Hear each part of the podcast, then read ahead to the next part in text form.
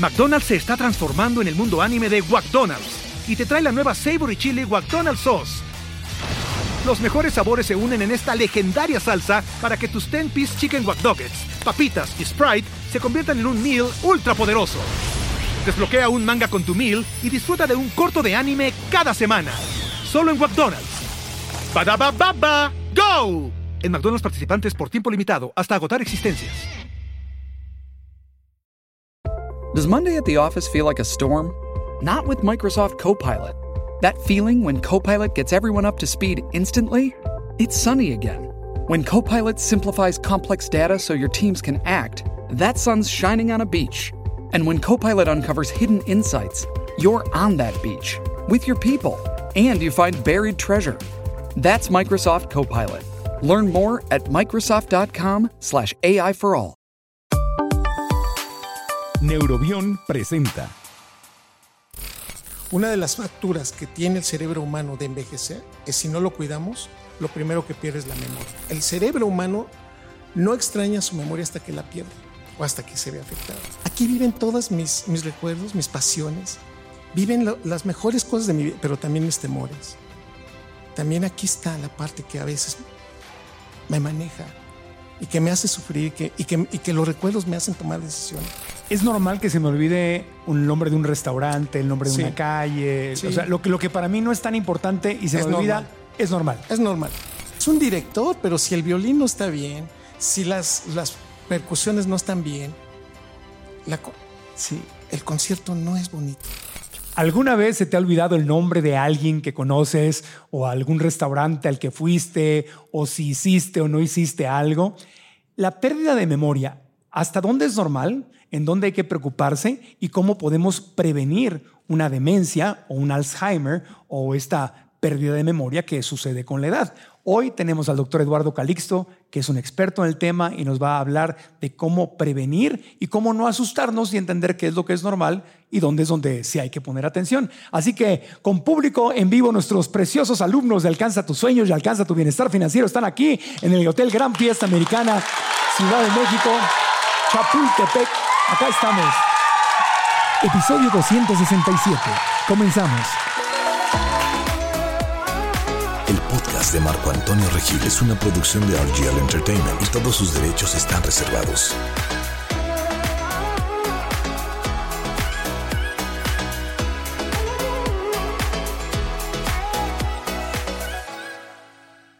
Eduardo Calixto es doctor en neurociencias por la Universidad Nacional Autónoma de México.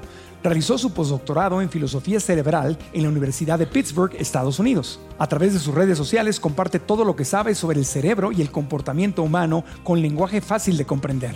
Ha publicado varios libros sobre el cerebro y su impacto en nuestras emociones y nuestra conducta. El doctor Eduardo Calixto está en el podcast. Eduardo Calixto regresa al podcast. Oye, Eduardo, uno de los cinco episodios más populares en la historia del podcast fue contigo. no, bueno, para mí es un privilegio, es un honor y, y cuando me dijeron la segunda, tenemos que ir más por, por más personas que nos vean y compartirlo. Es para mí un privilegio poder estar contigo y con todos nuestros amigos. Un privilegio tenerte aquí con nosotros. Y amigos, ya saben, denle like al video, activen la campanita, suscríbanse al canal. Es la mejor forma de ayudar. Y si les gusta este episodio, también compártanlo con su gente. Porque bueno, hoy vamos a hablar del tema de la memoria. Sí. Es un tema que cada vez, tristemente, cada vez es más popular, más, más común. El Alzheimer, la pérdida de memoria eh, ¿Está creciendo este problema en el mundo, doctor? Totalmente. Desde que se descubre a, finales de 1890 y tantos, y en 1900 los españoles lo toman a consideración, nadie imaginó la magnitud que esto iba a tener y hoy lo detectamos con mejor precisión. Yo diría que una de las facturas que tiene el cerebro humano de envejecer es si no lo cuidamos, lo primero que pierde es la memoria. Memoria y concentración. sí, claro, la memoria es una capacidad, la concentración es una capacidad y un proceso. Entonces, si lo vemos desde el punto de vista cerebral, uno puede decir, bueno, tengo buena memoria, pero puedo poner atención, como ves? Y yo le diría sí, pero lo que no sabemos es que la memoria se puede todavía ejercitar, independientemente de la edad que tenemos. Se puede ir mejorando. sí, por supuesto. Eh, ¿Hay ejercicios que ayudan a retrasar la pérdida de memoria? Sí. O a mejorar la memoria en, en cualquier edad que tengamos. Sí, y aquí vamos a platicar específicamente porque va- van a decir, ay, no es que el doctor se le ocurre cada cosa. No, vamos a decirlo desde el punto de vista cuantitativo. Cuando nacemos, nacemos con 100 mil millones de neuronas. 100 mil millones. Cuando llegamos a por, mira, todos envejecemos semejante hasta los 35, 38 años. Tú no te ves envejecer. O sea, tú te ves al espejo y dices, ay, estás igualito que hace 10 años. Y no. Si ves una fotografía de 10 años, dices, no, sí estoy ya diferente. Y uno se desensibiliza de esta parte de la cara, de los ojos. Después de los 35, 38 años, tenemos una propiedad de perder entre 5 mil a 15 mil neuronas todos los días. Todos los días. Y, y todos me dicen, pero doctor, todos los días. Pero doctor, Todos los días. Entonces, pero uno dice, pero ¿cómo le hago? O sea, porque entonces hay una factura de envejecer. O sea, primero 35, 38 años. ¿Por qué? En ese momento los genes que están activos en ciertas regiones neuronales empiezan a cambiar su expresión y muchas neuronas empiezan a morir. Un punto esencial es que uno piensa neurona muerta, que ya no se pierde, se pierde esa información, pero es cómo tenemos conectadas las neuronas. Eso es lo que nos va dando una mejor proclividad a poder poner atención y a memorizar mejor. Entonces es, se van unas, pero imagínate que las demás empiezan a conectar mejor. Y ese es un punto esencial. Hay una región del cerebro que es el hipocampo, que es muy vulnerable a cuando no dormimos, cuando no bebemos, cuando bebemos, cuando fumamos cigarros, cuando nos saltamos una comida o cuando no tenemos sexo. Una de las cosas maravillosas que tiene el sexo, ya sé que dirán, claro, doctor, es que en el orgasmo se conectan más neuronas. Exacto. La palabra orgasmo, financiada por la Fundación Calixto, indica claramente que entre 5 a 7 segundos, y aquí viene un punto esencial. ¿Cómo, cómo, cómo? Entre 5 a 7 segundos dura un orgasmo en el varón promedio. ¿Siete Las- segundos? Siete segundos. Imagínate. Le invitamos al cine, al concierto, pagamos la cena, pagamos el hotel y ni a mil pesos el segundo. Pero bueno, esta situación. Estoy, con- estoy, estoy haciendo memoria. Sí, Los míos son más cortos. y son cortos. O sea, imagínate, promedio mexicano es 5.2 segundos por orgasmo. En una mujer esto va hasta 12 segundos. No, las mujeres, bueno. Y, y tienen otro orgasmo Sí, y otro y otro, y otro y otro, y otro. Y entonces uno dice, ay, y otro. Y entonces Y uno. te das cuenta que en ese segundos. momento se produce una proteína que es parte de lo que estamos hablando, se llama factor de crecimiento neuronal derivado del cerebro. BDNF por sus siglas en inglés. A más BDNF conectamos más neuronas y en el hipocampo se dividen. Cayó este proceso que decían, neurona muerta no se divide, en el hipocampo sí se divide.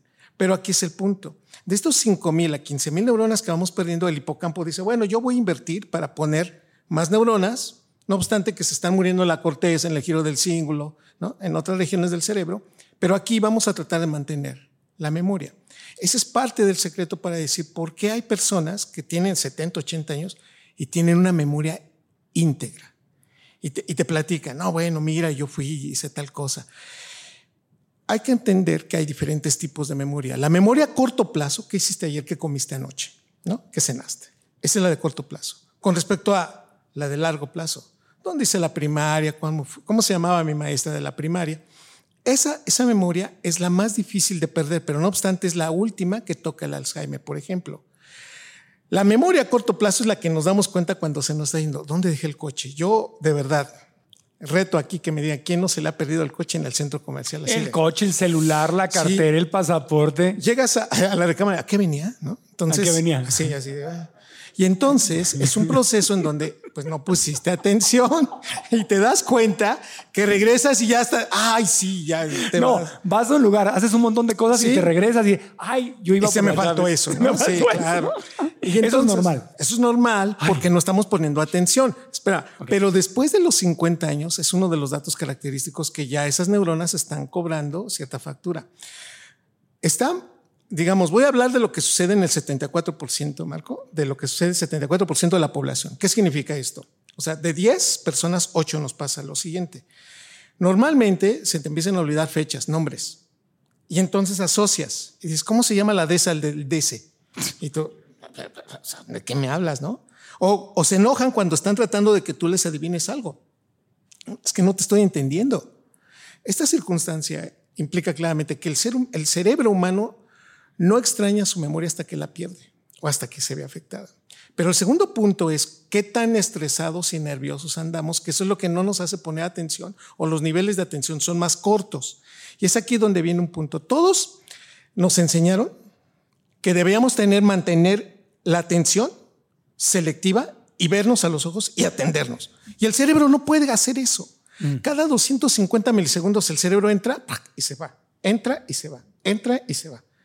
Este es un artículo publicado en una de las revistas de más alto impacto en las neurociencias en el 2018 que cambió la manera como entendemos la atención. Solamente podemos poner atención entre 18 a 21 minutos. Al minuto 22, 23 y regresamos. Nadie nos explica esto. En el, en el, salón de clases un maestro se enoja. Gómez, ¿qué estás haciendo? Aquí es la atención. Y Gómez, sí, ya, ya vi. Cuando estás discutiendo con alguien, eh, con, la pareja así de, el hombre nada más puede poner atención, promedio, hombre promedio de 25 años. Hombre. Hombre. 14 minutos. 14 minutos. Ella. La mujer aguanta más. La mujer llega a los 22. ¿Cómo crees? Entonces llega un momento en donde él va a decir, ah, pero es que tú. ¿En qué quedamos? El hombre se va a quedar así en el minuto 10, 11, 12, así, pues este. ¿Se fue? Pues en eso. A ver, a ver, ¿qué es eso? Ella voltea y te dice, no, a ver, Raúl, te estoy explicando. Y él pretende quedarse más tiempo, pero no puede. Pero no puede. Le cuesta más trabajo. Una vez más, compasión, mujeres, no podemos. No podemos. Si, lo Limiten sus ideas a 14 minutos. Exacto. el nivel de discusiones. Me vas a atender 14 minutos. Yo puedo poner 8 minutos más porque el nivel atentivo, la comunicación neuronal y el, determinante bioquímico del cerebro femenino le permite poner más atención. Pero yo no, así que voy a poner mi celular a contar 14 minutos y te voy a recordar el Claro, y, cuando quieras construir un proceso nuevo, porque ese es un problema, porque luego los maestros se quejan, no, pues es que ustedes no atienden, no, espéreme, profesor. Usted empezó a hablar, lleva 10 minutos hablando de la importancia del evento y no ha dicho nada nuevo. Cuando usted llega al minuto 17, los compañeros varones están ya en otra cosa. Y el maestro empieza a explicar, y si se dan cuenta, desde el punto de vista de proceso cognitivo atentivo, las mujeres al hacer más, más procesos de tiempo prolongados, ellas se quedan con más cosas. ¿Y por, ¿Y por qué aguantan más? Aquí hay varios factores. ¿De qué privilegio? ¿De qué privilegios? ¿En qué momento Diosito les dijo, ay, les van 10 minutos extras? Ahí, te va. Uno, de los eventos naturales es la comunicación interhemisférica. La zona que con la, estructura que conecta los dos hemisferios cerebrales se llama cuerpo calloso. Calloso. Cuerpo calloso. Si tú lo ves en una resonancia magnética, si lo analizamos desde el punto de vista electroencefalográfico, nos damos cuenta que el cuerpo calloso es 22 a 25% más grande en el cerebro de ellas. Y este es un factor que depende de dos cosas. Uno son las hormonas y dos, el metabolismo proteico que ellas tienen. Mm. El hombre es más básico, tiene testosterona y tiene menor cuerpo calloso. Esto explica por qué la parte más inteligente del cerebro, que es la prefrontal, en ellas madura a los 21 22 años. Claro. Entonces ella ya sabe para dónde va la vida a los 21 22 años. Raúl, promedio, va a llegar a esta edad, hasta, llega a esta madurez hasta los 25 26 años. Entonces ella quiere que a los 23 años se comporte como ella tomando decisiones y le cuesta más trabajo. Y le tiene que explicar varias veces para que él diga, ya te entendí, a ver, ahora explícamelo.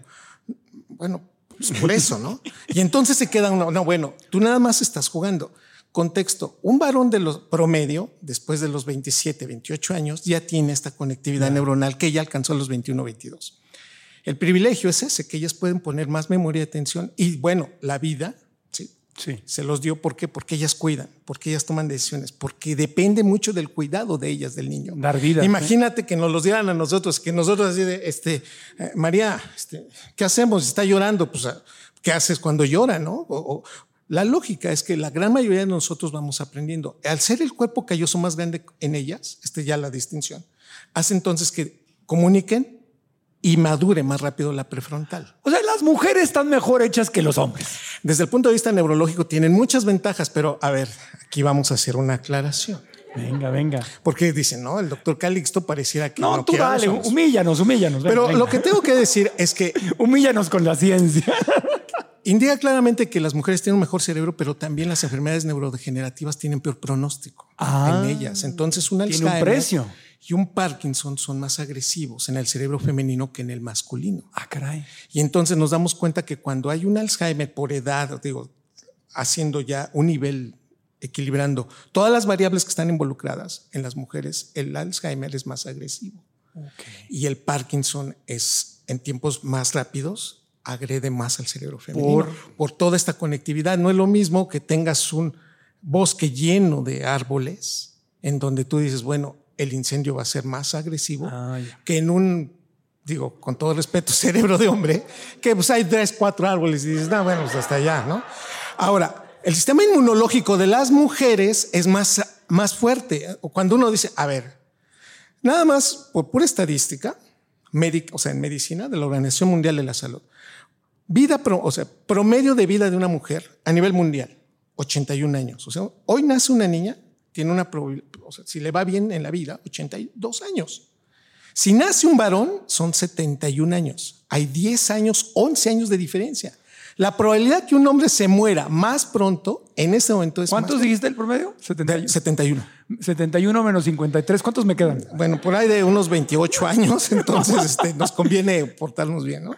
Bueno, estamos hablando de promedio. Y esto implica, sí, sí, Esto implica que en lo general entonces estamos viendo que el sistema inmunológico de ellas es más fuerte, las protege más. La exposición a, un, a una bacteria, un virus, se van a proteger más.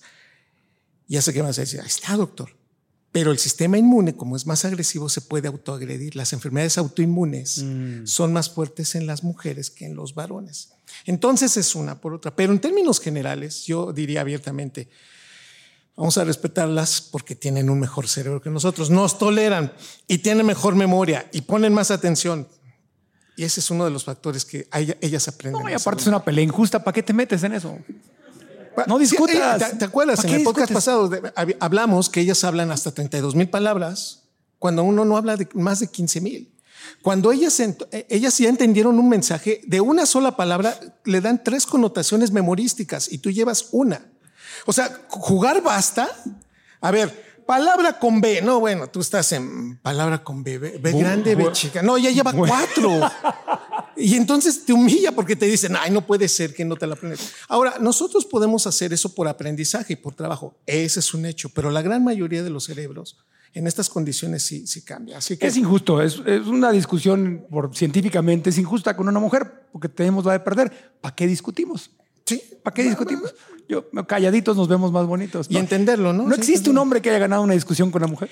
Yo creo que sí, pero no creo que lo presuma mucho, entonces habría que, realizar ese evento, ¿no? Entonces sí. Ahora, ahora, sí. La memoria es un proceso que empieza, o sea, que, es una capacidad que viene desde muy pequeños. Sí. La herencia, pero también la parte intrauterina y la parte ya que con la que nacemos y la ingesta de proteínas. En algún momento de, la vida nos damos cuenta que hay un periodo crítico intrauterino y hay otro extrauterino. El intrauterino es entre el tercer mes de vida intrauterina hasta la semana 16, o sea, desde la semana 3 hasta la semana 16. Es una etapa en donde el cerebro crece, se conecta. De una sola neurona se van a hacer 80 mil millones y nacemos con 100 mil millones. Como que uno no lo dimensiona. Ahora, imaginen ustedes que de todos estos, pues vamos a tener hasta 2.160 decisiones por día. O sea, es lo que usted hace. En este momento, desde que está viendo, desde que si está de acuerdo conmigo, desde que se ríe, todo eso, 2.160 decisiones al día. 2.160 decisiones. Diarias. Y va de una a otra, o sea, va de jerarquizar a una menor. los solteros tenemos menos cosas que decidir que los que están en pareja. Eh, sí, en parte, pero ahí, fíjate, promedios, ahí nos vamos. En este contexto, la emoción, cómo está involucrada, y aquí es en donde viene la, la segunda parte, querido amigo. Sin emociones, la atención se cae. Sin emoción, la memoria se rompe. Siempre cuando le ponemos una emoción alta o baja, se pega. La memoria se incrementa. Si yo te pregunto, ¿qué hiciste el primero, no, el primero de febrero del año pasado? Ay, empiezas así. Pero si te digo, ¿qué hiciste el 19 de septiembre? Mm. Hay una emoción. Por, claro. Y entonces te queda, claro. La emoción es. Por los temblores que ocurren en México. Sí, claro. Si yo te pregunto cuándo nació el primer hijo de Raúl, cuándo nació, cuándo entró a María a la universidad, ellos lo tienen muy característico. Las vacaciones lo tienen muy presente. la gran mayoría de nosotros no nos damos cuenta de esto y entonces creemos que una emoción acompañada de un proceso memorístico no está bien. Y le decimos, cállate, no llores, no te rías. Cuando ese es el procesamiento que hace que el cerebro aprenda con mayor Espérate, estoy memorizando. Sí, y entonces te dice, no, pero es que... Y te dice, no llores. Y tú, oiga, pero ¿por qué no? Al cerebro hay que darle esa oportunidad. Entonces, en lo general, si uno facilita estos procesos, nos vamos a dar cuenta que sí hay datos que pueden ayudar a esos eventos. Ahora una pregunta. Sí. También una emoción que viene de la historia que me estoy contando, de la interpretación de los hechos, Sí. puede distorsionar la memoria. Ah, no, bueno, déjame te cuento, los, los recuerdos no son memorias. Aquí viene un punto esencial. Todos decimos, es mi verdad. Como Niurka, mi verdad. Ah, Eh, y la, y la mía es la que cuenta. Oye, pero yo vi. No, no, no, espérame. ¿Quién estuvo ahí? ¿Quién lo sintió? ¿Quién lo vivió? Y entonces nos damos cuenta que cada uno de nosotros nos contamos una historia y aquí viene lo interesante. Cada recuerdo, entre más lo vas recordando, lo vas trastocando y lo vas editando. Entonces llegas al punto en donde ya cuentas la historia tres semanas después y que me dice, y que le digo, y que le y que lo remato. Y entonces voltea Marco así de, oye, yo estuve ahí y no pasó así. No, para mí así sucedió. Entonces te das cuenta cómo le vamos y con más- cambiando. y con más emoción. Ajá. Y no me, y- y no te acuerdas. no me desafíes. Claro. y entonces el otro dice, y entre más dopamina hay entre los dos, ¿para qué discuto? Sí, Sí. se pasó así. Y nos damos cuenta que entre más piensas, nadie es malo en su propia película.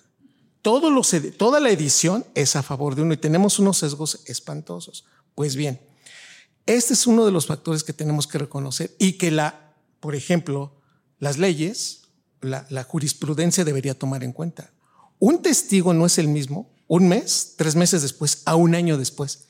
Pasa el testigo. Díganos qué pasó. El testigo va, a- va a cambiar incluso su mismo dicho de acuerdo a qué? Al proceso que él ya editó. Entonces, cuando vemos la edición en el, en el, en el video, o sea, cuando vemos el video real y dices, "Ah, pues te lo pongo. Todos hemos tenido una película maravillosa que la vuelves a ver dos años después y dices, ya no me acordaba de esa parte. Claro. Porque el cerebro va cambiando mucho de esa conexión. O yo pensé que era diferente. Y claro, y este es uno de los factores bienvenidos al mundo ¿no? del cerebro imperfecto, porque uno dice, es que nuestro cerebro es perfecto. No, perdón. Es sesgado, cambia de ideas y modifica de acuerdo a emociones y también al, al momento.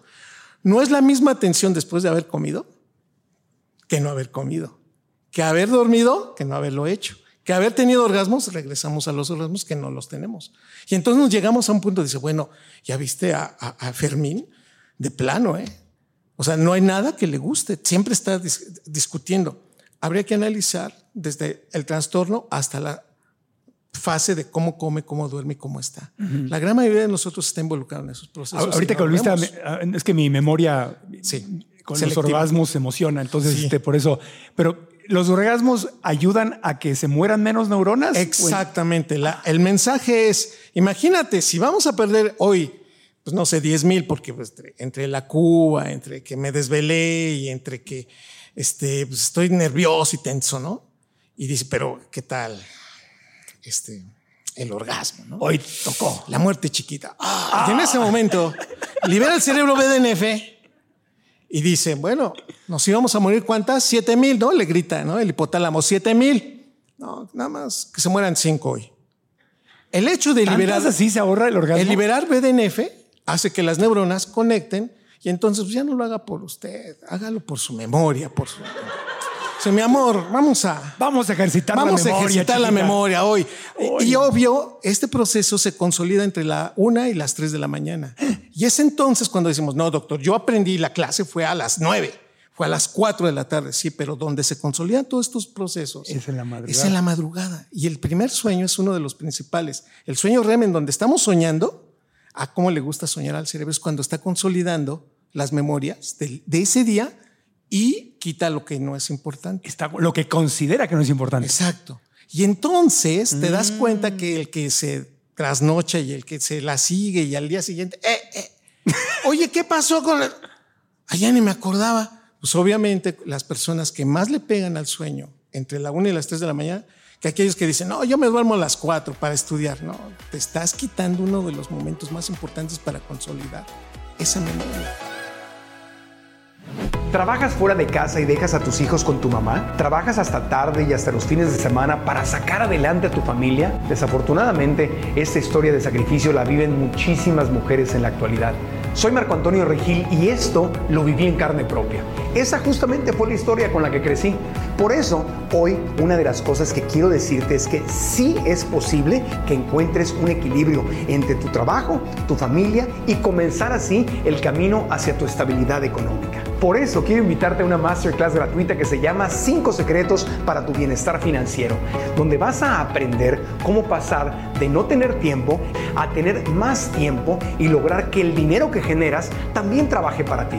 La masterclass es completamente gratis. Regístrate aquí abajo en la liga para que nos veamos en esta clase gratuita y aprendamos y crezcamos juntos. Uno de los factores fundamentales que nos damos cuenta es que el aprendizaje es un cambio de frecuencia. Todo el mundo cree que el cerebro se va a dormir y ya se queda en blanco. No, hombre, es cuando el cerebro está en su activación para cambiar, para modificar. Y es uno de los factores que nos damos cuenta. Comer, dormir, relajarse son fundamentales para consolidar memoria. Y, subrayo, el cerebro guarda, si estás dormido, si no estás en el eh, eh, entre la una y las tres, guarda lo que cree que es importante. O sea, lo que guarda no es la verdad. Es lo que él editó y lo que él consideró importante de acuerdo a la emoción que estaba. O sea, lo que yo recuerdo no es la verdad. Exactamente. Ahí y es un punto en donde tú dices, no, pero a ver, quedamos en esto. Y el otro, no, ya lo pensé mejor.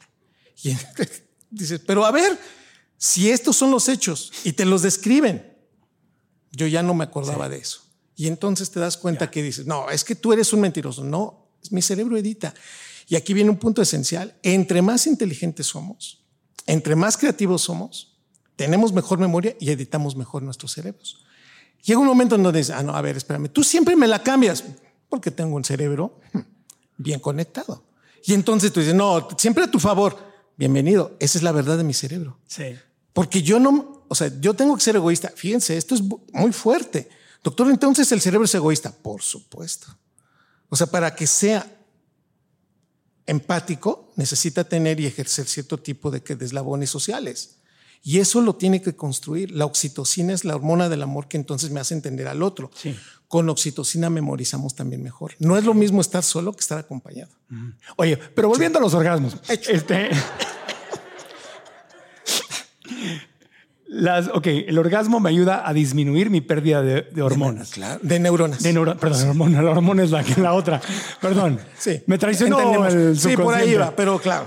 Pero las mujeres tienen unos mega orgasmos y pueden tener muchos.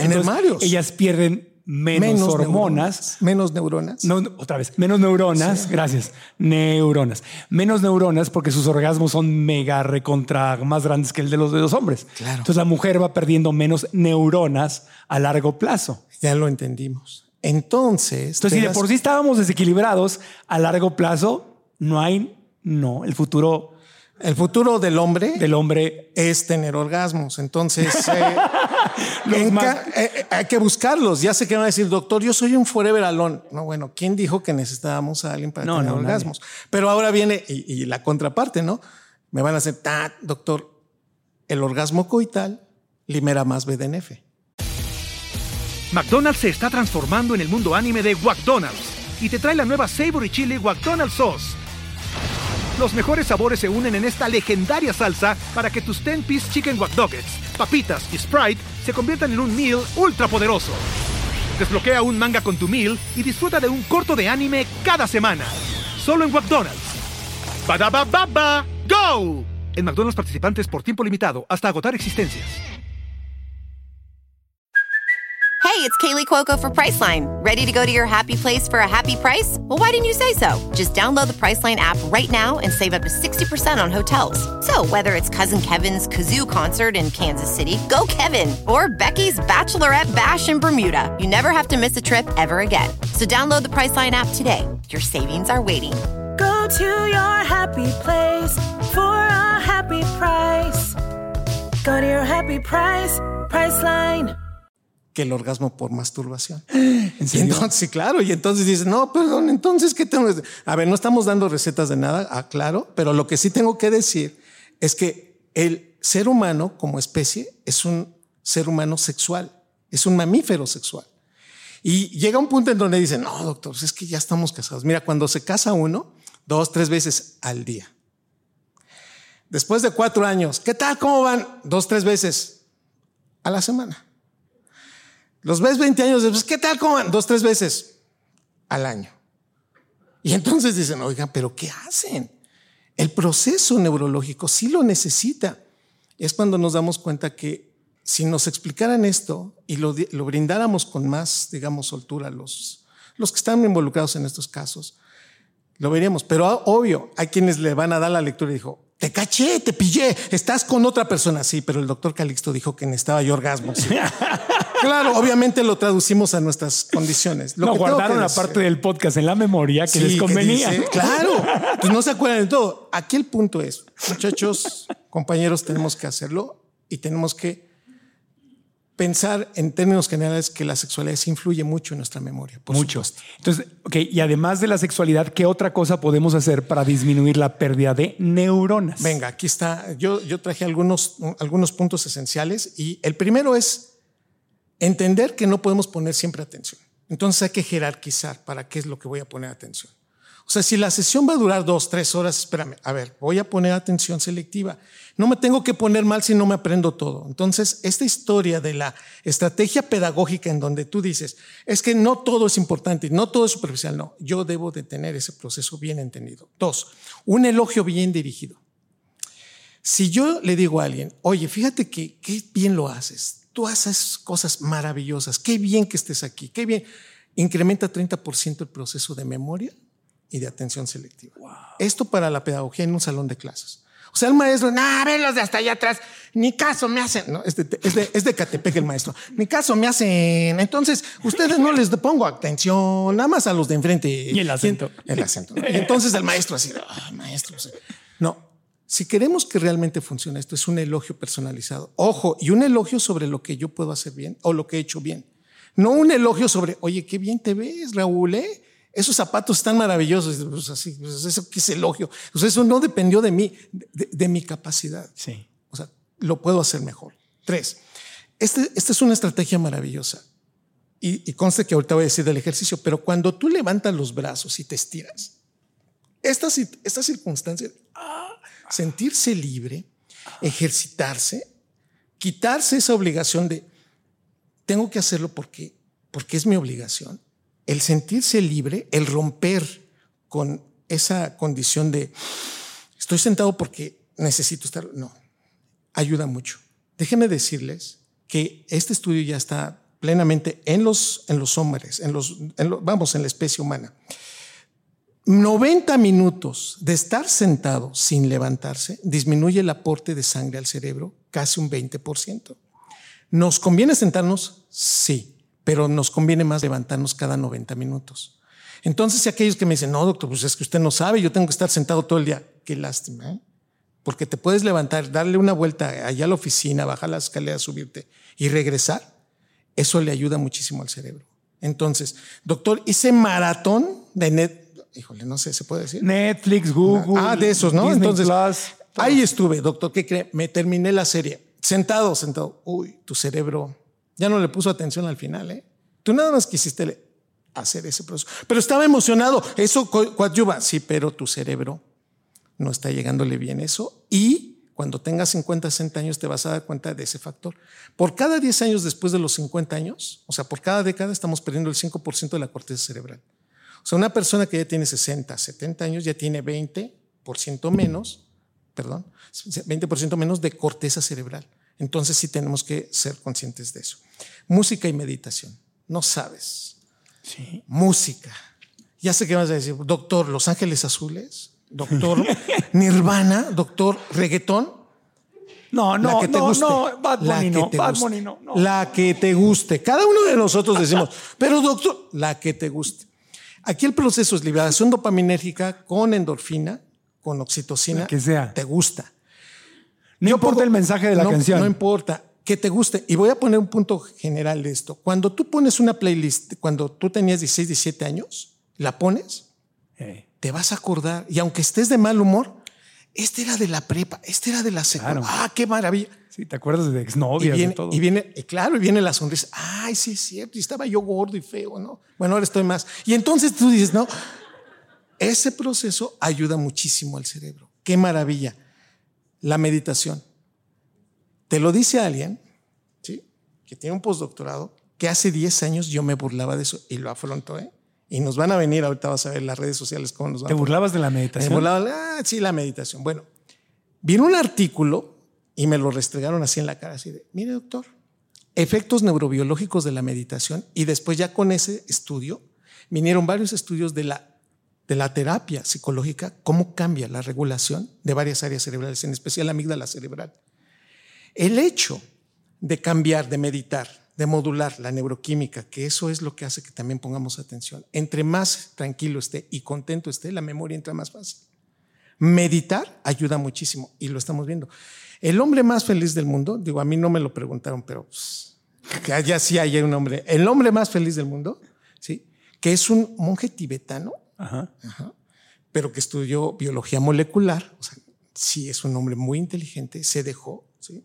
estudiar el cerebro y nada más con la pura meditación, él solito puede aumentar hasta 1500% los niveles de dopamina por pura meditación que cualquiera de nosotros. Él nos mostró que se puede hacer, que se- es una estrategia y eso ayuda muchísimo. Entonces la meditación ayuda. Y, y es el- la meditación, pero subrayar que es el mindfulness, la conciencia plena, que es la Ese que se es ha- uno de los principales. por esa es la que se ha estudiado y es la que practican los monjes tibetanos. por ejemplo. Y de música, te tengo que decir abiertamente que sí ya se encontró quién incrementa la liberación de dopamina, de acetilcolina y de adrenalina en frecuencias, porque la, la frecuencia de activación que hace el cerebro es entrar en ritmo tenta, que es muy lento, y luego un ritmo rápido, ¿sí? un ritmo beta. Y entonces cuando haces esta combinación, el cerebro aprende más rápido. Y eso lo hace el concierto para dos pianos, sonata para dos pianos, K448 de Wolfgang Amadeus Mozart. La sonata que sedujo a las neurociencias. ¿Cuál dijo, doctor? Sonata para dos pianos K448. Póngasela para dormir o póngasela para despertar o póngala para cuando hay un momento crítico. Eso va a ser, y se registra más en, en jóvenes, que ponen más atención en los siguientes 30 o 40 Oye, y. Mozart no tenía ningún conocimiento de neurociencia. La frecuencia de activación que hace esta música hace que entonces el cerebro empiece a hacer que el ritmo de atención selectiva. Ninguna otra pieza de Mozart hace esta- esta- en- esto en esa magnitud. Entonces la música viene en esto, ¿no? El ejercicio físico, el saber descansar. Si, si alguien me dice, doctor, ya lo midieron, ya lo medimos. Bueno, mucha gente, ¿verdad? El CONACYT nos da dinero para hacer muchas cosas. Entonces, fíjate nada más. Resulta que, en términos generales, un ser humano debe de caminar 10 mil pasos al día. Ya sé que me vas a decir, ¿quién los contó? Ya es más fácil hoy contarlos. con Bueno, yo los cuento, sí. ¿Sí? Bueno, este. Ah, exacto. Ya te iba a decir. este, El reloj- el reloj en mi eh, aplicación, te, sí. Te, te espero en el hospital para que. No, entonces, Uno, uno, dos, dos, tres, cuatro, ¿no? Diez mil ya. pasos. Pero fíjense, ahora el punto es no solamente cómo los doy, sino la velocidad que los doy. Ah, sí.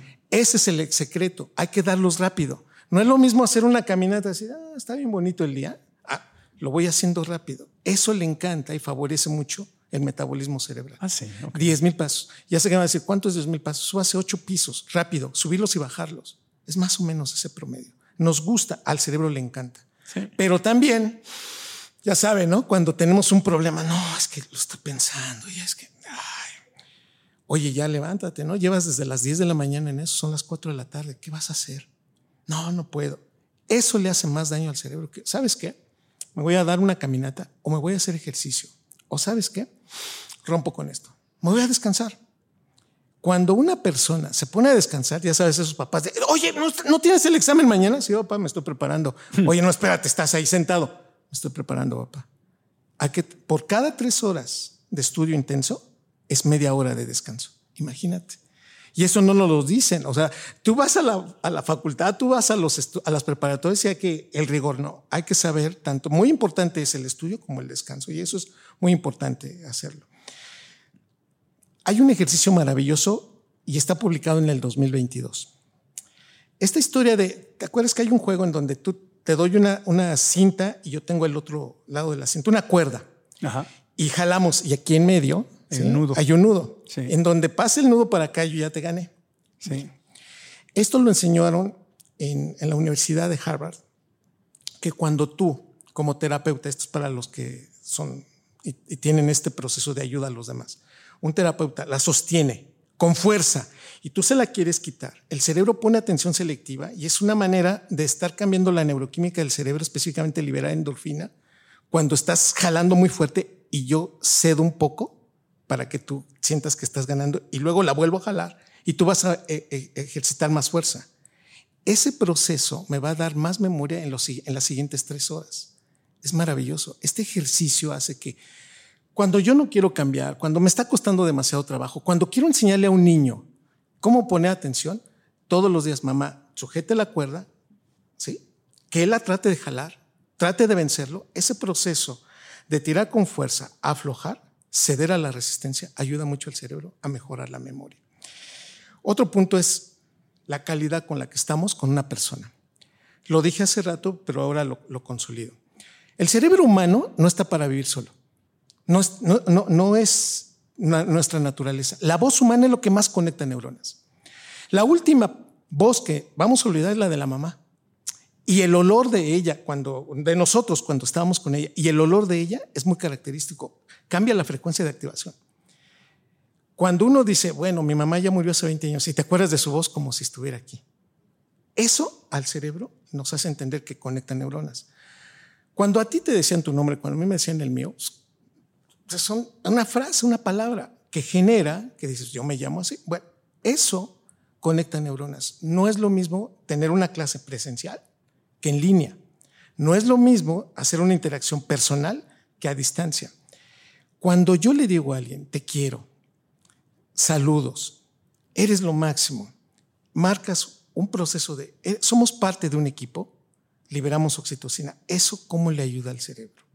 La memoria cuando le explicas cuál es el objetivo por lo cual debe de hacerlo en función de lo que lo vas a utilizar, se incrementa. Y mucho más cuando lo haces en grupo. Entonces, cuando dices, ¿cómo ya lo entendió Marco y yo no? Pues Marco ya puso atención.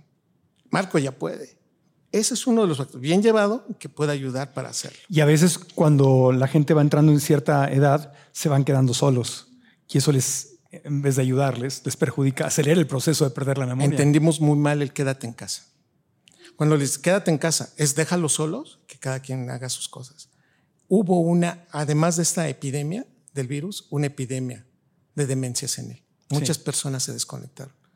Y entonces, ¿pero qué le pasó? Si, si, si le hablábamos, Sí, pero le hablaste a distancia y le hablabas una vez a la semana cuando convivías con ellos todos los días. Sí, pero te decían que no fueras a ver, que si los amabas no fueras a verlos para no, no, contagiarlos. Y fue terrible porque no nos dimos cuenta que este factor fue negativo. La soledad le va muy mal al cerebro.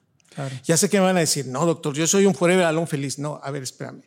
Si tú eres un forever alone, pero los fines de semana convives con personas, visitas a otros, te visitas, está bien, pero estoy hablando de la soledad que no esperabas, de la soledad que te dijeron, ya no te vienen a ver, se murió mi, par, se, murió mi esposa, ¿no? Mis hijos ya no están aquí.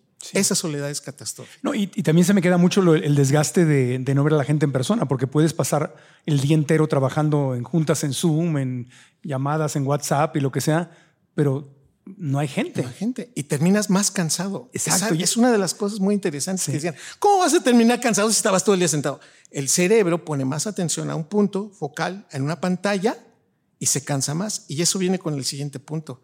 Porque muchas personas dicen, oh, o sea, doctor, o sea, yo, mijo, o sea, le compré una computadora, o sea, la tablet, o sea, que habla hasta solita. Y todo eso, ah, pues está bien. ¿Qué opina usted, doctor Calixto? Le tengo que decir que una pantalla disminuye la atención casi un 25%. Disminuye la comprensión del texto que está leyendo y evita, en este contexto, favorece la distracción, la pantalla. Cuando tú le das una, hoja de papel, un libro y está leyendo, es más difícil que se distraiga que una pantalla.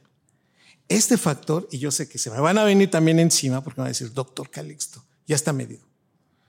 El hecho de estudiar no es lo mismo estudiar y escribir a puño y letra que estar escribiendo en el teclado. Se te va 30% de la información. Si de por sí lo vamos a editar, si de por sí una hora después de que ahorita que usted está viendo este podcast, aquí quienes nos están viendo, una hora después tú dices, ¿qué tal estuvo el podcast? Ah, estuvo buenísimo.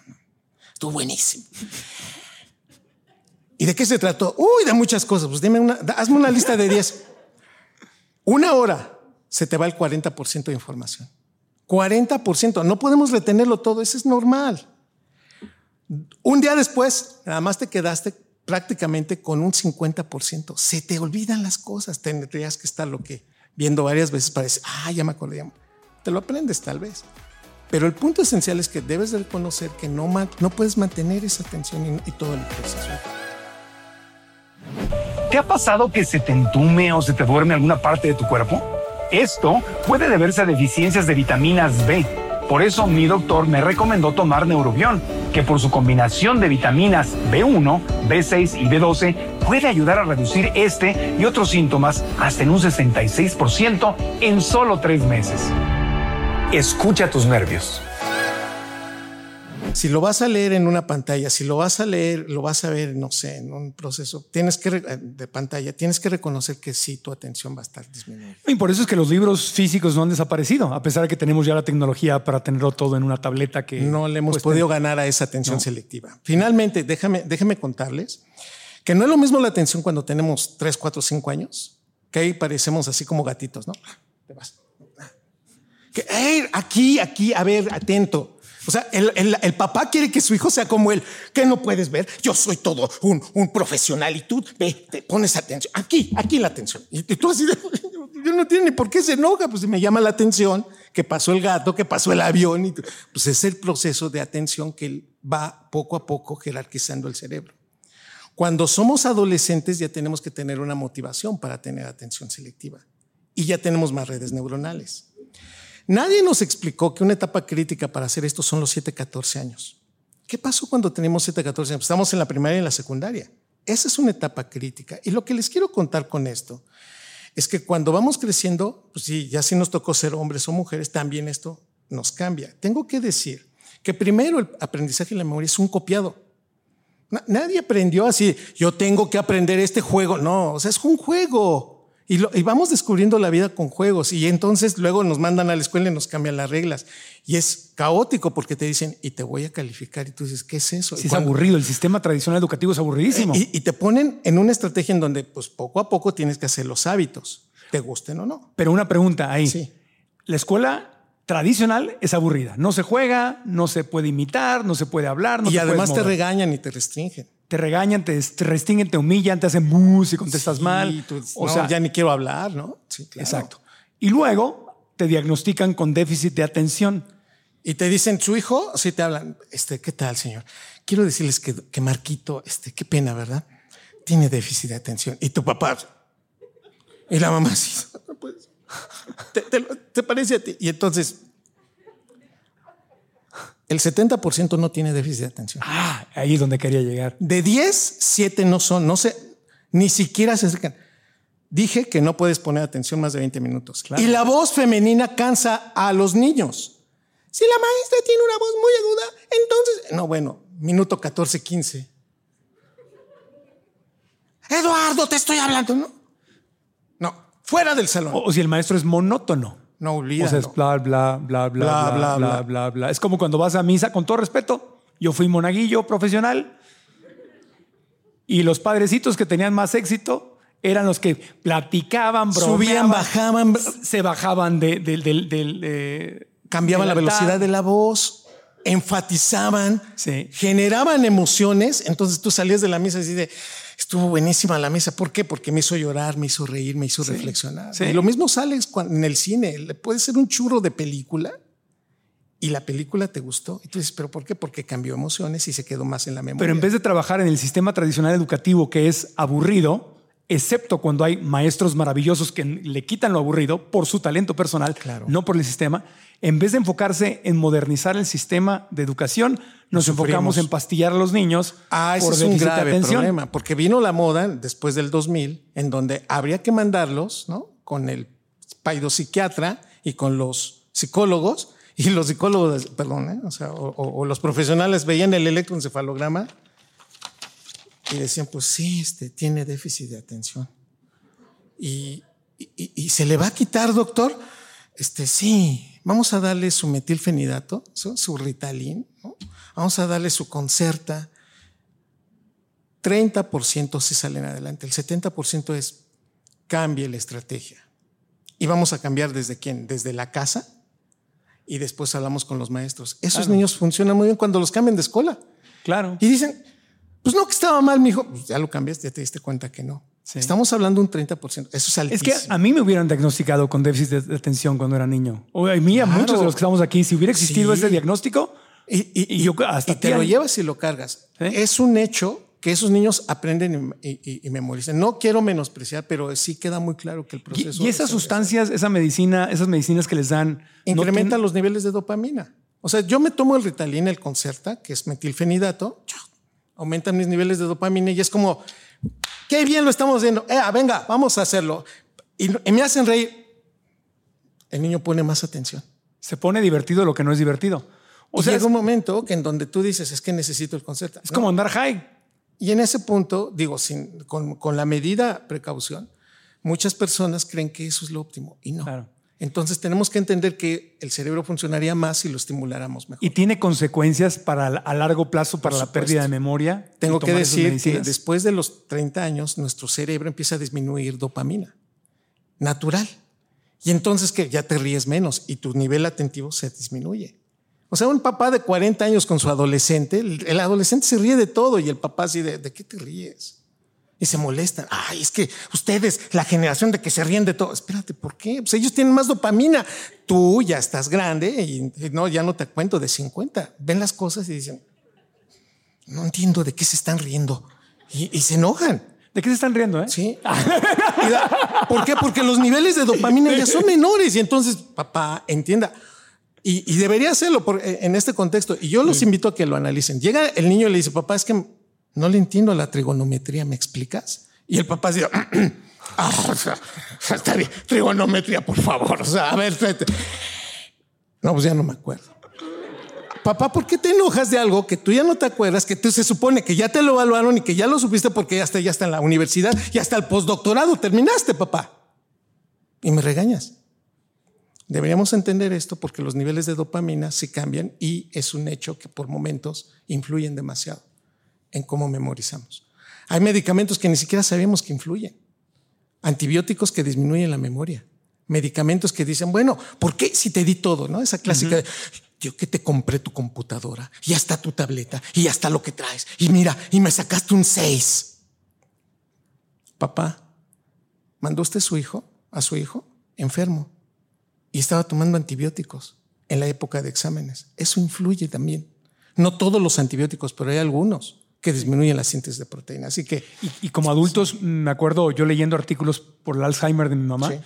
el famoso Ativan, no me acuerdo cuál es la sustancia activa, pero eran pastillas para dormir que ella los tomaba. y que disminuyen el proceso ¿sí? de atención selectiva y uno cree que están durmiendo mejor y no sabemos que eso le disminuye el sueño REM y le va quitando la capacidad de dormir y la consolidación de memoria. Y según los estudios que leí, aceleraban la posibilidad de un Alzheimer. Por eso estamos hablando de que le están quitando el momento que está aprendiendo. Ah, es una eso. tragedia. Ya. Y entonces voltean y dicen, pero ¿por qué no lo sabían? Hoy ya lo entendimos. Y es una de las circunstancias que también vienen, querido Marco. Finalmente, hay que evitar estímulos pareados. Cuando tú estás hablando con alguien y te habla alguien, automáticamente tu cerebro ¿qué? Pone más atención. Sí. El cerebro le pone más atención a lo negativo que a lo positivo. Y entonces cuando pareas cosas, pues dices, ¿por qué no? ¿Por qué no me aprendí aquello? ¿Por qué me está costando trabajo? Primero, ve qué cantidad de estímulos a partir de que estás aprendiendo están entrando. Sepáralos, Sí. jerarquízalos, que es lo más importante. Bueno, para terminar, los tés. Dije tés, no café. El café es un estimulante y es buenísimo. Ayuda incluso, se ha encontrado. Aquí hay una controversia para el 2023, 2022, en donde dijeron, tres tazas de café diarias pueden disminuir la, la probabilidad de tener Alzheimer. Y salió un artículo que dijo, oigan, tengan cuidado porque eso quiere decir que entonces la cafeína, tengan cuidado porque no para todos. Tengo que decir que el café sí ayuda, pero genera adicción. Entonces, y puede generar gastritis y colitis. Sí. Y entonces sí, este, oiga, sí, sí, me, me falta mi café, ¿no? Y entonces piden su café. Claro. Bueno, en lo general lo que tengo que decir es el té. Todas las infusiones tienen muchísimas sustancias, en especial dos.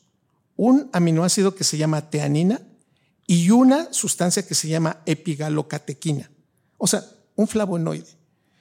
Yo nosotros Flavonoide. descubrimos un flavonoide, que son maravillosos porque vienen las sustancias verdes en, en- en el té en especial. El té de toronjil morado, nosotros publicamos en el año 2010 en 2018 que permitía una mejor comunicación neuronal. Salió publicado en una revista de alto impacto. Wow. Yo fui quien estuvo a- a- al frente de eso con- junto con la doctora este, Rosa Estrada. Descubrimos cómo esta sustancia es capaz de conectar neuronas después de un traumatismo, por ejemplo, pero también disminuye la activación de redes neuronales que están sobreactivadas. Conclusión, es el té que nos daban las abuelitas de tómate un té para que te duermas. Tomaron todos esos toronjiles, en especial el que es el toronjil morado, es el que tiene mayor concentración. Toronjil morado. Toronjil morado. Bueno, les cuento que después de esto, bueno, se vino el boom del toronjil morado. Lo, lo presentamos en un medio de comunicación masivo y hoy lo puedes encontrar ya este, comercial. Nadie sabe para quién trabaja, ¿no? ¿No sacaste tu idea de haber sacado tu té? El, No, bueno, yo sí, sí. el té del doctor Cal- Calixto. Calixtin Plus, ¿no? Para, para mejor memoria, ¿no? Y entonces te das cuenta. Pero hoy está. el dominio, Sí, ¿no? calixtinplus.com. Y entonces, esta situación de los test ayudan muchísimo.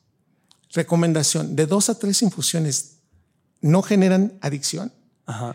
mejoran la memoria, mejoran la atención selectiva. Busquemos el té como una estrategia natural sin tomar otra cosa. Y finalmente, sa- lo más nuevo de lo nuevo, Marco, sa es que estimulación transcraneal. Masajito en la cabeza. No. Ah. Nos ponen unos electrodos. ¿Se acordarán que en la década de los 60, de los 50, ponían, daban electrochoques para pacientes en un hospital psiquiátrico para que, para que disminuyera su ansiedad? Y bueno, pues los cosían, o sea, mataban neuronas, Claro. Generaban una crisis muy fuerte, liberaban muchísimos neurotransmisores, reitero, mataban neuronas, el paciente iba despertando poco a poco, se iba conectando y eso era un reset, digamos. Esa, esa estrategia prácticamente ya no, en estos momentos ya no se utiliza.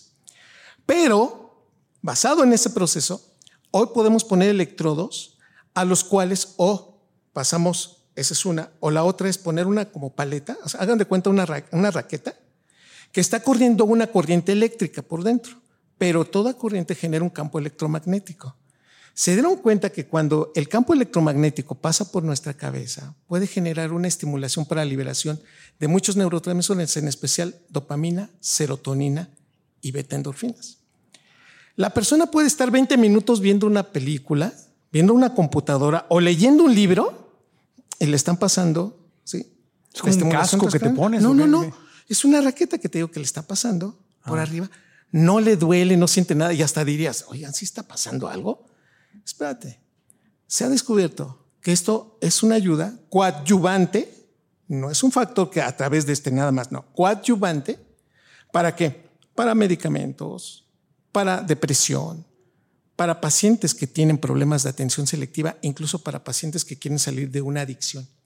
La estimulación transcraneal ha venido a ayudar muchísimo porque incrementa evidentemente los niveles de ¿Y neurotransmisores. dónde te pueden hacer eso? Ya ¿Quién lo está, y hay hospitales en México que lo están haciendo, el Instituto Nacional de Psiquiatría, eh, eh, hospitales privados ya lo están haciendo. O sea, ya a nivel mundial va subiendo. Y ya esto. es todo, sí. Pero ¿quién te lo receta o qué? ¿Vas con tu médico? Ah, y bueno, quiero- esto, claro, un médico, en, este, en especial el médico psiquiatra, te dice, usted es candidato para tener estimulación transcraneal.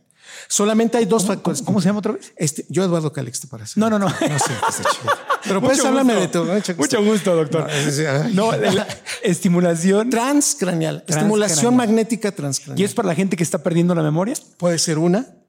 Hay, hay protocolos de estimulación distintos. O sea, no nada más es uno. O sea, para gente que diga, bueno, doctor, eh, yo traigo un proceso de ansiedad, ¿me puede ayudar? Para pacientes que son borderline, que se ha utilizado esto con muchísimo éxito. Esos de que se enojan de todo y arrebatan cuando, cuando, cuando no pierden, ganan así de, "Ay, ay, ay". Doctor Calixto, pero ese es un trastorno de la persona, está ayudando para trastornos como la depresión. Disminuyen los tiempos de toma de medicamentos, la terapia tiene mejor función y salen más rápido. O sea, y si es común esto, lo puedes Ya. encontrar. ¿Y lo cubre el seguro? ¿Seguro médico Yo- normalmente? Sí, ya, ya, ya hay algunos servicios hospitalarios que sí lo están haciendo. Wow, está interesante. y- y está tan interesante que tú dices, bueno, doctor, hay que hacer un estudio previo, un electroencefalograma. No se puede utilizar para pacientes con epilepsia, por ejemplo, porque pro- podría producir una epilepsia o aquellos que tienen algún trastorno específico que puede ser que esto pues cambie la liberación como en una esquizofrenia. Pero en lo general puede ayudar muchísimo y es una de las cosas nuevas que se tienen actualmente. La terapia, el comer bien, el dormir, siempre se tiene que asociar. Y finalmente, queridos amigos, yo, yo diría abiertamente, nada más pensemos en esto. ¿Cómo es el cerebro tan hermoso? Ya se dieron cuenta que es maravilloso, dice uno. Pues con él como, con él vivo, con él. aquí viven todos mis, mis recuerdos, mis pasiones. Viven las mejores cosas de mi vida, pero también mis temores. También aquí está la parte que a veces me maneja y que me hace sufrir y que, y que, y que los recuerdos me hacen tomar decisiones. Chequen esto desde el punto de vista proyectivo. ¿Sabes cuántos bits, o sea, estímulos por segundo, puede ser que yo, nada más con ver a alguien, captura mi ojo? Son 6 millones de bits. Y llegan al cerebro solamente 10 mil. O sea, tenemos una captura impresionante, pero al cerebro solamente le van a llegar 10 mil. De 6 millones, haz de cuenta, te depositan 6 millones de pesos. Ah, está buenísimo, pero nada más te vas a quedar 10 mil. ¿Esa es más o menos la proporción? Ok. El cerebro con esos 10 mil tiene la capacidad para modular la información y tomar decisiones. ¿Esto qué quiere decir? El cerebro tiene una capacidad para memoria, tiene una capacidad para aprendizaje, tiene una capacidad para poner atención pero no puede poner atención a todo ni memorizar todo, ¿no? O sea, no podría. Si lo hiciera, convulsionaríamos. Si lo hiciera, acabaríamos con nuestra memoria a los 20, 30 años. Tenemos que ser selectivos. Por eso la memoria es tan importante aprender como olvidar. Y eso tampoco nos lo dijeron. Para aprender necesitamos constantemente repetirlo y, y estimularnos y las emociones y todo lo que ya dijimos. Y para olvidar es un proceso también que activo. No es, no es que se me olvidó porque se me olvidó, sino también tiene un proceso por el cual tenga que olvidarse. Así que no se preocupe si se le olvidó. Preocúpese si es memoria a corto plazo y que diga, no me lo puedo aprender. Pero si esto es para muchas cosas, entonces sí es un punto en donde tenemos que poner atención. Pero es normal que se me olvide un nombre de un restaurante, el nombre de una calle. O sea, lo que, lo que para mí no es tan importante y se me olvida, es normal. Es normal. El problema es, oye, ya se me olvidó el nombre de la calle, pero también se me está olvidando dónde tenía que haber dado vuelta. Ah. Oye, eh, se me está olvidando el pago de, los, de, las tarjetas. Ah, oye, se, se me está olvidando cómo se llamaba la vecina. Lo importante. Lo común. Entonces es ahí cuando sí debemos poner atención. Si se te olvidó el nombre de un restaurante, ah, pues se llama fulano, y tú te acuerdas, ah, sí, cierto. Sí. Eso es normal. Sí, el nombre de la película, el nombre del actor. Es que hay gente que es buenísima para citar un montón de cosas. pero te das cuenta que esa creatividad lo tenemos innato, muchos y otros lo tienen menos, pero convivimos. Es normal. Cada uno de nosotros tenemos esta, selectividad para algunas cosas. Pero ya cuando esto no me pasaba, cuando llegamos a la edad de esto no me sucedía, es cuando entonces decimos, ¿cómo andas de estrés? ¿Cómo andas comiendo? ¿Cómo andan otras actividades? Es normal que antes de un examen, antes de un viaje, antes de un evento importante, se te olviden cosas, porque el estrés te hace muy selectivo para eso. Te voy a poner un ejemplo. No sé, el día de hoy se enferma mi, mamá y, se infarta. No, bueno, yo hasta pierdo el celular. Claro. Pierdo la cartera. Es que no me, no me di cuenta. Ay, qué mal estás. No, perdón. Estrés. Es tan selectivo el proceso que ya no pones atención en otras cosas. Y, y hay flashes nada más. Eso es normal. Que no es normal que yo pierda tres veces la cartera en un mes si todo estaba bien, ¿no? No tengo algún proceso por el cual debería, debería estar preocupado. Eso sí ya me debería. Que se te olvide pagar la mensualidad de alguna cosa importante. ¿sí? Importante. Oye, ¿y qué tanto aumenta cuando hay menopausia y andropausia? Sí, déjame decirte. la memoria. En, en, este contexto, las hormonas eh, sexuales influyen mucho. Los estrógenos son el abono maravilloso para que el árbol crezca. Es mm. como si le pusieras un rosal vitamina, le pones su tierra, lo, riegas. No, bueno, el rosal explota y dices, qué hermosas rosas. Pero si tú pones del otro lado un rosal en donde no hay agua, no hay vitamina, aunque le dé el sol, no, no genera esto. El estrógeno es maravilloso, es proliferativo. Sí. Cuando viene la menopausia, esto cae. Y entonces depende mucho de cómo estemos ejercitando para que ese proceso se mantenga o se logre, cuesta más trabajo. La menopausia tiene un costo muy fuerte fisiológico a nivel neuronal que sí se va a perder memoria.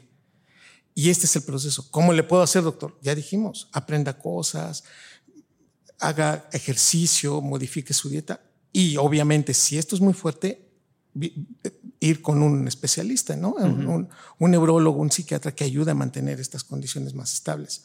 Con estudios, valorando, o sea, no nada más es, doctor, ¿qué tengo? Ah, tiene esto. A ver, ¿y cómo lo midió? Hay que ser un poquito más, tener el recurso de preguntar. Pero en, en términos generales, es un proceso. Para los hombres se prolonga más, pero ya veníamos mal. A ver, fíjate nada más en esto. Ya tú lo preguntaste y ya veníamos mal. La testosterona corta sinapsis. Entonces es como, don jardinero, púdeme el árbol. No, bueno, el árbol que está así lo, reduce a un 40%. Oiga, ¿qué hizo? Así se poda. La testosterona quita neuronas, o sea, desconecta.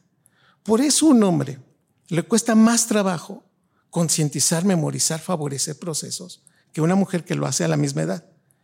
En este contexto, entonces, la andropausia no es tan fuerte como lo es la menopausia en la mujer. Y este es uno de los procesos naturales. Si los dos recibiéramos factores hormonales coadyuvantes, podríamos recuperar mejor, pero el hombre, con respecto a la mujer, está menos favorecido. ¿Y qué tan hereditario es esto? Por ejemplo, quienes somos hijos de alguien que tuvo Alzheimer, como en mi caso, te tengo que decir, la, la, historia es sí. Si hay un gen, hoy, hoy ya tenemos mejores estrategias para identificarlo. Podemos hacer pruebas de laboratorio, hasta enzimas, que podemos detectar la probabilidad de que esa persona tenga Alzheimer. Entonces, pero estamos obligados a ir primero por el gen. Sacamos una muestra de sangre, mandamos el estudio, hacemos la estratificación y vemos la cantidad de genes que están asociados a. El segundo punto que casi nadie ha tocado, pero que es muy frecuente y que acaba de salir publicado en diciembre del 2022, enero del 2023, para que vean cómo esto avanza, es la flora bacteriana del intestino. Al parecer el Alzheimer empieza en el intestino y no en el cerebro. Wow. Esta es una de las historias que cuando uno voltea y dice, no, espérame, a ver, ¿me lo puedes explicar? La proteína que mata neuronas, ¿sí? que es una beta amiloide, que tenemos todos, ¿eh? todos la tenemos, pero está nadando. Cuando esa beta amiloide se empieza a pegar y se empieza a cristalizar, entonces rompe membranas y la neurona muere, porque es como si le, le metieras un cuchillo, una navaja, y la neurona se va a morir esa proteína va a salir al otro lado, o sea, va a salir afuera y va a matar a las siguientes neuronas y así progresivamente se va a hacer esto, una bomba expansiva. Esa proteína se encontró que en el intestino, cuando hay inflamación, cuando la flora bacteriana cambia, ¿cuándo cambia eso, doctor? Pues cuando no como bien, cuando como porquerías, cuando tengo una dieta inadecuada, cuando no tomo prebióticos. Esta historia de los prebióticos y probióticos, los probióticos son las bacterias, los prebióticos es lo que come la bacteria. Hoy descubrieron, bueno, hoy se entienda, en términos generales, la ciencia otorgó que la cantidad de bacterias que están en el intestino, que adquirimos desde que nacemos y que después evolucionan de acuerdo a lo que comemos, entonces depende de la dieta que le damos. Si usted come espárragos, come verduras, disminuye los alimentos industrializados, esa bacteria, esas bacterias crecen y se desarrollan. Y allá adentro sintetizan muchos neurotransmisores en especial, precursor de serotonina que va a utilizar el cerebro. Pero se dieron cuenta que hay un, una bacteria que se llama Clostridium. De hecho, esta la podemos pedir en un examen parasitoscópico. A ver cuánto Clostridium traigo, ¿no? Digo, ya sé que se está comiendo, discúlpeme, ¿no? sacan, vemos el Clostridium, decimos, traes altos niveles de Clostridium.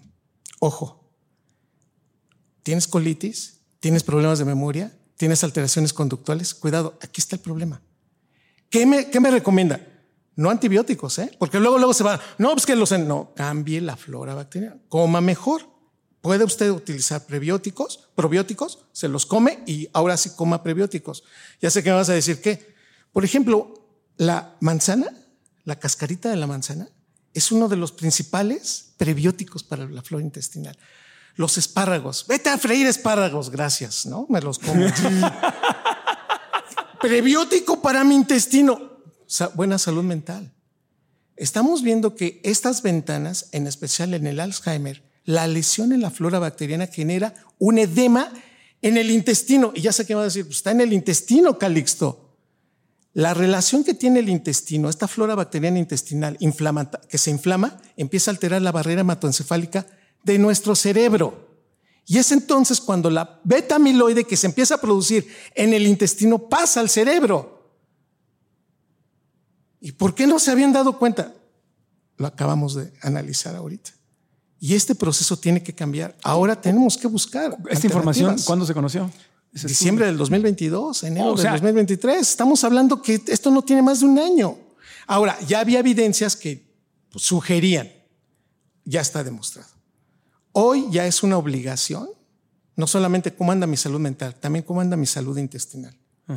¿Qué tantas evacuaciones hago? Hay quienes le, hasta pena nos da así de, oye, ¿qué tal? Porque no se dice en la comida, ¿verdad? Así de, oye, ¿qué tal? Oye, ¿Cuántas veces has evacuado en la semana? No, pues cuatro, no, no lo dice uno. No, uno, no anda uno diciendo, ah, traigo diarrea, ¿no? Digo, salvo que sea muy íntimo el asunto. Sí. Pero si te dicen, oye, ya traigo diarrea constante, cuidado. ¿Por qué? Porque entonces yo no conozco a nadie, Marco, yo no sé si tú lo conoces, pero yo no conozco a nadie que diga, ay, traigo una diarrea espantosa, traigo ocho, diarrea, ocho evacuaciones y mira, estoy feliz. No. Una persona con diarrea así, ay, te encargo los gatos, no, este, no va a morir. Ay, no, no juegues, tienes diarrea. Se siente uno mal. Sí. Inflamaciones como del pulmón, en el pulmón, alteran también el estado emotivo de nuestro cerebro. Y ese tipo de cosas también influyen en la memoria. Cuando uno plantea esto y dice uno, doctor, eso es mucha ciencia ficción. Es una integración. El cerebro está muy bien influenciado. Y nada más para que vean, el segundo órgano, dijimos 86 mil millones de neuronas, que tiene igual casi de, neuronas que el cerebro, es el intestino. Y entonces le dicen, el segundo cerebro, ¿ya se dio cuenta? Y entonces me diría, doctor, entonces amamos con el cerebro, con el corazón o con el intestino. Yo diría, es el cerebro, se influye mucho el intestino y el corazón no tiene más de 25 mil neuronas. O sea que hágale más caso a su intestino, porque si lo trae bien, usted puede querer aquella o aquel y adaptarse mejor a lo que venga en la vida. ¿Por qué? Porque le está otorgando una buena adquisición neuroquímica de su cerebro y una mejor función. O sea, cuando queramos mandar amor, en vez de mandar corazoncitos, mandemos intestinos. Probióticos, ¿no? Así de, ¿qué es esto? Probióticos. Unas bacterias. Ajá, ¿no? Pero son bacterias. Mi amor, cómetelos. Y mira, ahí hay manzanas. Toma. Me lo vas a agradecer. ¿Sí? Te llevo en, mi, en mis probióticos. Te, te llevo en mi colon. En mi Ay, colon. ¿Cómo? Sí, en mi colon. En Ahí mi colon. Colon, En el colon, dije. Esto- y entonces. das Chocolates en forma de colon. De colon, así de. Este, ¿Estás bien, Raúl? Eh, no sabes, nunca he estado mejor. O sea, hay que entender que Te esa parte es siento en mis intestinos. Sí. Te, te llevo. Te- qué, qué bonito lenguaje. parte de mi No, bueno, imagínate todo el romanticismo. Entonces ya no le, ya no oigas tanto a Marco, eh, te está afectando. Déjame te digo, ¿no? Mi amor, te veo en mi intestino, das vuelta en mi colon, se absorbe, ¿sí? Por mi tracto, ¿sí? De, mi, de mi circulación enterohepática, pasas por mi hígado, subes, ¿sí? Por el corazón, por la aorta y llegas al polígono de Willis, te metes exactamente en mi colon y ya ella sí está. Pero espera, le das vuelta a mi giro del símbolo, te recuerdo con mi hipocampo, me emocionas con la amígdala cerebral y tomo la decisión de decirte te amo con mi corteza prefrontal. Qué romántico. Gracias, Raúl. Sí. Y en ese punto. Eso es amor. ¿Verdad? Sí. Y deberíamos entender que sí, Eso es es amor. una parte esencial de nuestro cerebro con todos nuestros órganos. Claro. Y, y- y el cerebro que no es el órgano jefe, sino está más bien, está integrado. Está integrado. Sí. Es un, es un director, pero si el violín no está bien, si las, las percusiones no están bien, la Sí. el concierto no es bonito. Claro. Y es ahí cuando debemos entender la importancia de tenerlo todo bien. Y, y lo que es fascinante, Calixto, en esta, en- o sea, ha sido una clase maravillosa. Este podcast es- ha sido una clase increíble que nos has dado. Vemos cómo eh, la ciencia cada vez va probando cosas que eran era sabiduría antigua. Y que creíamos, pero que tenía razón Sí. nuestra mamá. Come bien, ¿no? Pero come bien. Me vas a dar una flora intestinal. ¿Y sabían ustedes que la flora intestinal depende de nuestra madre? No. Y lo que voy a decir va a estar fuerte. ¿eh? ¿Están preparados? Porque va a estar fuerte. Estamos preparados. El canal vaginal ya tiene esas bacterias. No es lo mismo nacer por el canal vaginal que por cesárea. Sí. Hoy se descubre que los niños que nacen por cesárea, mayor predisposición a depresión, autismo, Alzheimer, Parkinson y entidades nosológicas relacionadas con trastornos de la personalidad por estos cambios en la flora bacteriana. Sí. Los bacteroidetes están involucrados en esto. Pero ese, doctor, ese es todo un tema porque es el próxima. negocio del parto, donde se induce el parto para que nazcas por cesárea y es más negocio para el hospital y ¿Te das es cuenta? todo un tema. Hoy tenemos que cambiar toda esa historia. Y volver a nacer. Y volver a nacer y buscar.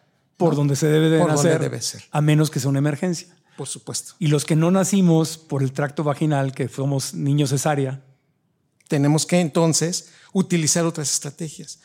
Déjame nada más dar este último mensaje. sí.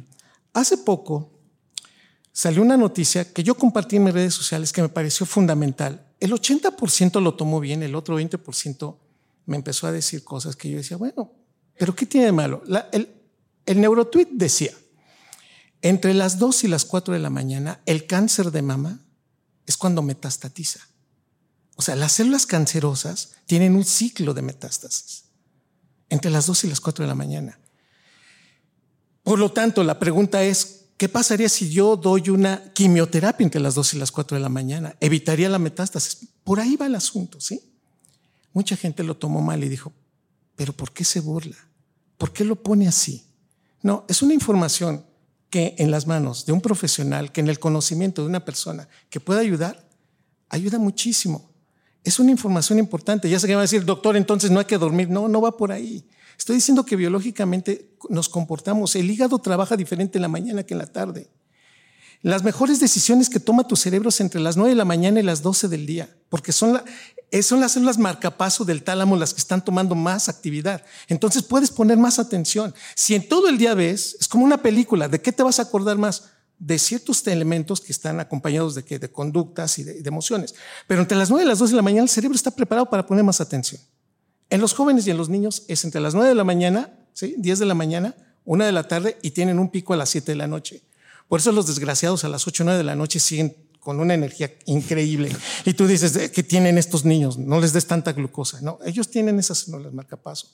El hígado metaboliza distinto. Por ejemplo, el ácido acetil salicílico en la mañana que en la noche. Ya sé que vas a decir, bueno, pues se utiliza como un antiinflamatorio, sí, como un antiplaquetario, maravilloso. Pero en la mañana genera hipertensión y en la noche hipotensión. ¿A qué hora te lo vas a tomar si eres hipertenso? Pues en la noche. De eso estamos hablando. El paracetamol es nocivo más en la noche, genera más daño en la noche, mata más hepatocitos que en la mañana. Conocer este tipo de información, dices, bueno, entonces, doctor, va a cambiar la manera como nos vamos a vincular con algunos antibióticos, con algunos medicamentos.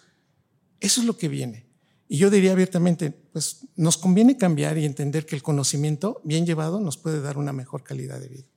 Y, la falta de conocimiento también viene con el al abuso de los antibióticos, que ahorita ya, ya hay una resistencia a los antibióticos. Es otro, otro tema. Y que le pega la flora bacteriana y entonces dices, pero ¿por qué Y- me afectó? Bueno, Ya viste los antibióticos que te tomaste, nada más porque pensaste. El que- abuso de antibióticos No es afecta adecuado. también a la, a la memoria. Por supuesto.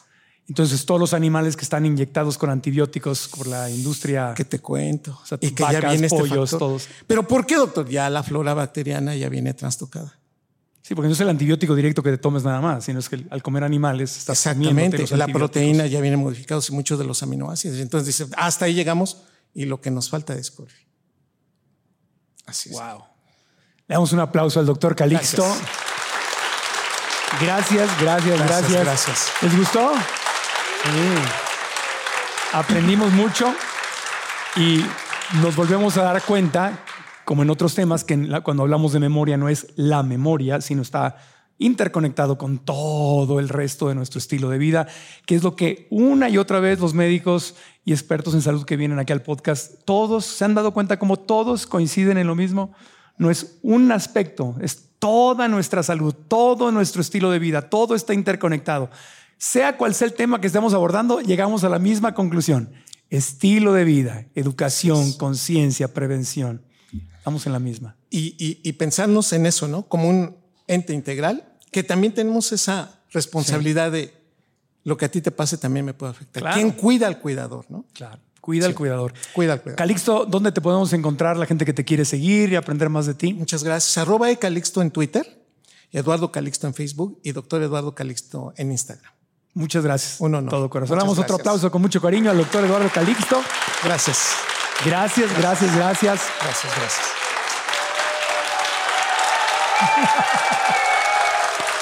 Gracias.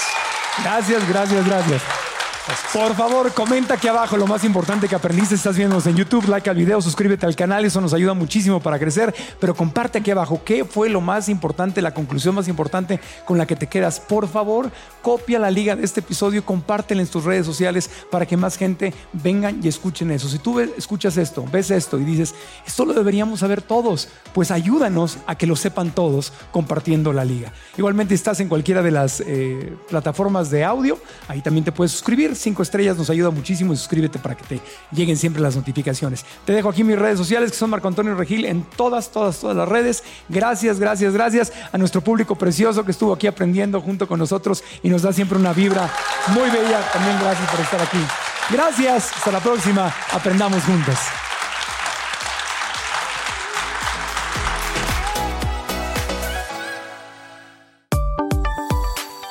Neurobión presentó. ¿Estás listo para convertir tus mejores ideas en un negocio en línea exitoso? Te presentamos Shopify. Tal vez no lo sabías, pero nuestro podcast More Than Mamis es un negocio y lo empezamos por supuesto para desahogarnos y hablar sobre la maternidad, no para convertirnos en expertas de ventas y del e-commerce. Así que sí, necesitábamos ayuda para vender nuestro merch y poner en marcha nuestra tienda. ¿Y cómo suena con Shopify?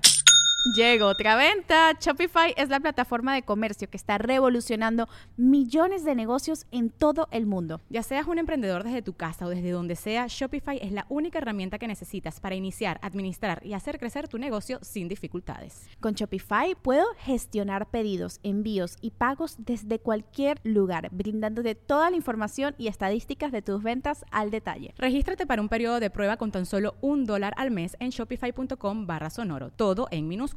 Ve a shopify.com barra sonoro para llevar tu negocio al siguiente nivel. Shopify.com barra sonoro. ¿No te encantaría tener 100 dólares extra en tu bolsillo? Haz que un experto bilingüe de TurboTax declare tus impuestos para el 31 de marzo y obtén 100 dólares de vuelta al instante. Porque no importa cuáles hayan sido tus logros del año pasado, TurboTax hace que cuenten. Obtén 100 dólares de vuelta y tus impuestos con 100% de precisión. Solo con Intuit TurboTax. Debes declarar para el 31 de marzo. Crédito solo aplicable al costo de la presentación federal con TurboTax Full Service. Oferta sujeta a cambios o cancelación en cualquier momento. Hello, it is Ryan, and we could all use an extra bright spot in our day, couldn't we? Just to make up for things like sitting in traffic, doing the dishes, counting your steps, you know, all the mundane stuff. That is why I'm such a big fan of Chumba Casino. Chumba Casino has all your favorite social casino style games that you can play for free anytime, anywhere with daily bonuses. That should brighten your day a little.